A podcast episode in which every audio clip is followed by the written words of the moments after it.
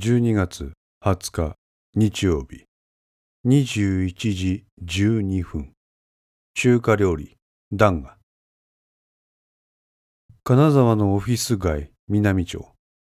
その裏通りから一本横にそれた場所にンガはあった。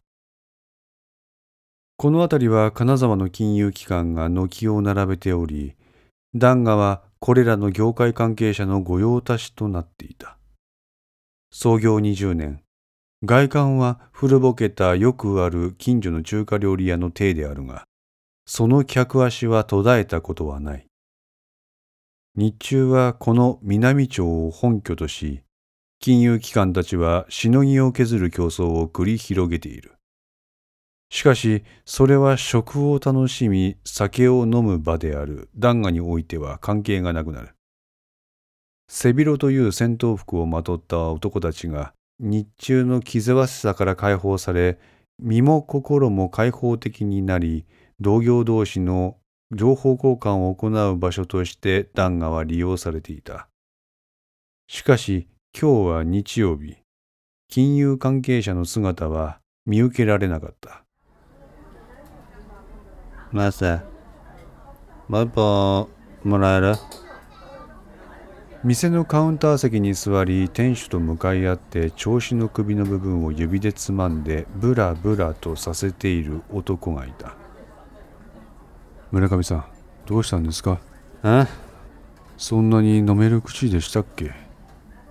そう言いながらも店主は熱燗の準備をしている。あのね俺だって飲まなきゃやってられないなよ大丈夫ですか？ろれつが回ってないですよ。ああそうここの名物である餃子に箸をつけて村上はそれを頬張った。はい。熱燗。いやなんだってんだよ本当に。外野がぐちゃぐちゃ言ってんじゃねえや仕事のことですか？マスターには関係ない。あんたは立派だ。20年もこの店切り盛りしてる。村上さんも頑張ってるじゃないですか。頑張ってても報われねえことがあるんだよな、これが。何ですか。きっと報われますよ。多分。報われねえよ。どうしたんですか村上さん。しっかりしてくださいよ。店主のかけた声に村上は反応を示さなかった。しばらく無言になりゆっくりと口を開いた。マスあんた自分の仕事のために友人を犠牲にしたことある？え？自分がやりたいことがある。でも、そのためには友人の出世を阻む必要がある。そんな状況に追い込まれたらマスターどうする？さっきまで酔いつぶれた風の村上だったが、この時は思い詰めた表情だった。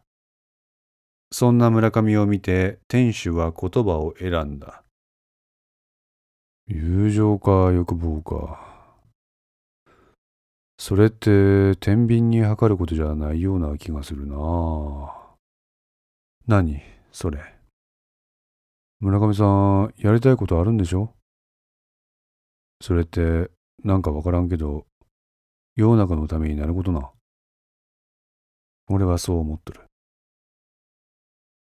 今すぐどうこうなるもんじゃないかもしれない。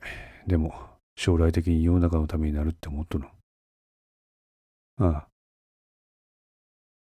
じゃあ自分の思ってる方面で突き進んだ方がいいと思うよ。最終的に世のためになるんなら。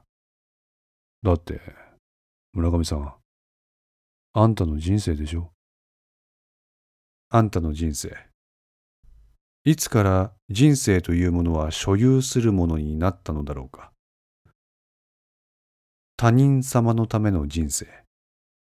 自分のための人生。自分は一人では生きていくことはできない。自分のものだと思っている人生も実のところ他者によって形成されているという側面を持つ。じゃあ、友情はどうなるマスター？相手に黙ってこそこそするからダメなんじゃないのかな？なんていうのかな？こう、ちゃんと向き合って、俺はこう思っとる。君はどう思うやって。いや、なかなか面と向かって言えねえよ。そうかな。でも、そういう本音の部分を話せる間柄ってのが、友達のいい部分じゃないのかな。小難しいことは言わない。単純な意見だが、すっと胸に落ちてくるものがある。創業20年の中華料理店を一代で築き、人生の機微を知っているからこそ出てくる自然な言葉なのかもしれない。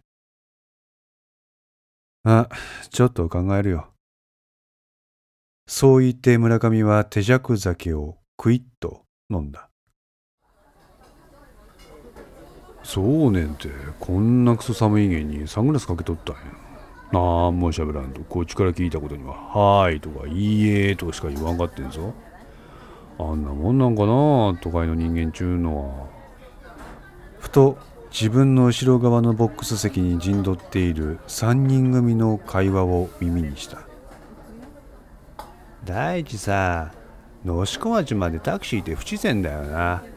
あんなところにタクシーで行くやつっているもんかな。杯を傾けている村上の動きが止まった。マサ、あの後ろで話してる人どういう人だ？ああ、北陸タクシーの人。時々うち使ってもらってる。うん。まあおらんことねえやろ。あの辺りは交通の便も悪いしバスとかも通ってねえしあそこに行こうと思えばタクシーか自家用車しかねえからんよでものりさんあの辺りって会社とかもないよね。しかも送ったのは夜の7時頃。変だよね。そんなこと言うけど野子町やって人住んどれんぞ。たまたま実家に帰ってきたやつかもしれんがいよとにかく明日は警察で事情聴取やな、のりさん。やめてください。後ろの席で笑い声が聞こえた。村上はその楽しげな声を背に、酒も途中のまま、物憂げな表情で五千円札を一枚カウンターに置いた。あれ？村上さんお帰りですか？ああ明日も早いから今日はこれで帰るわ。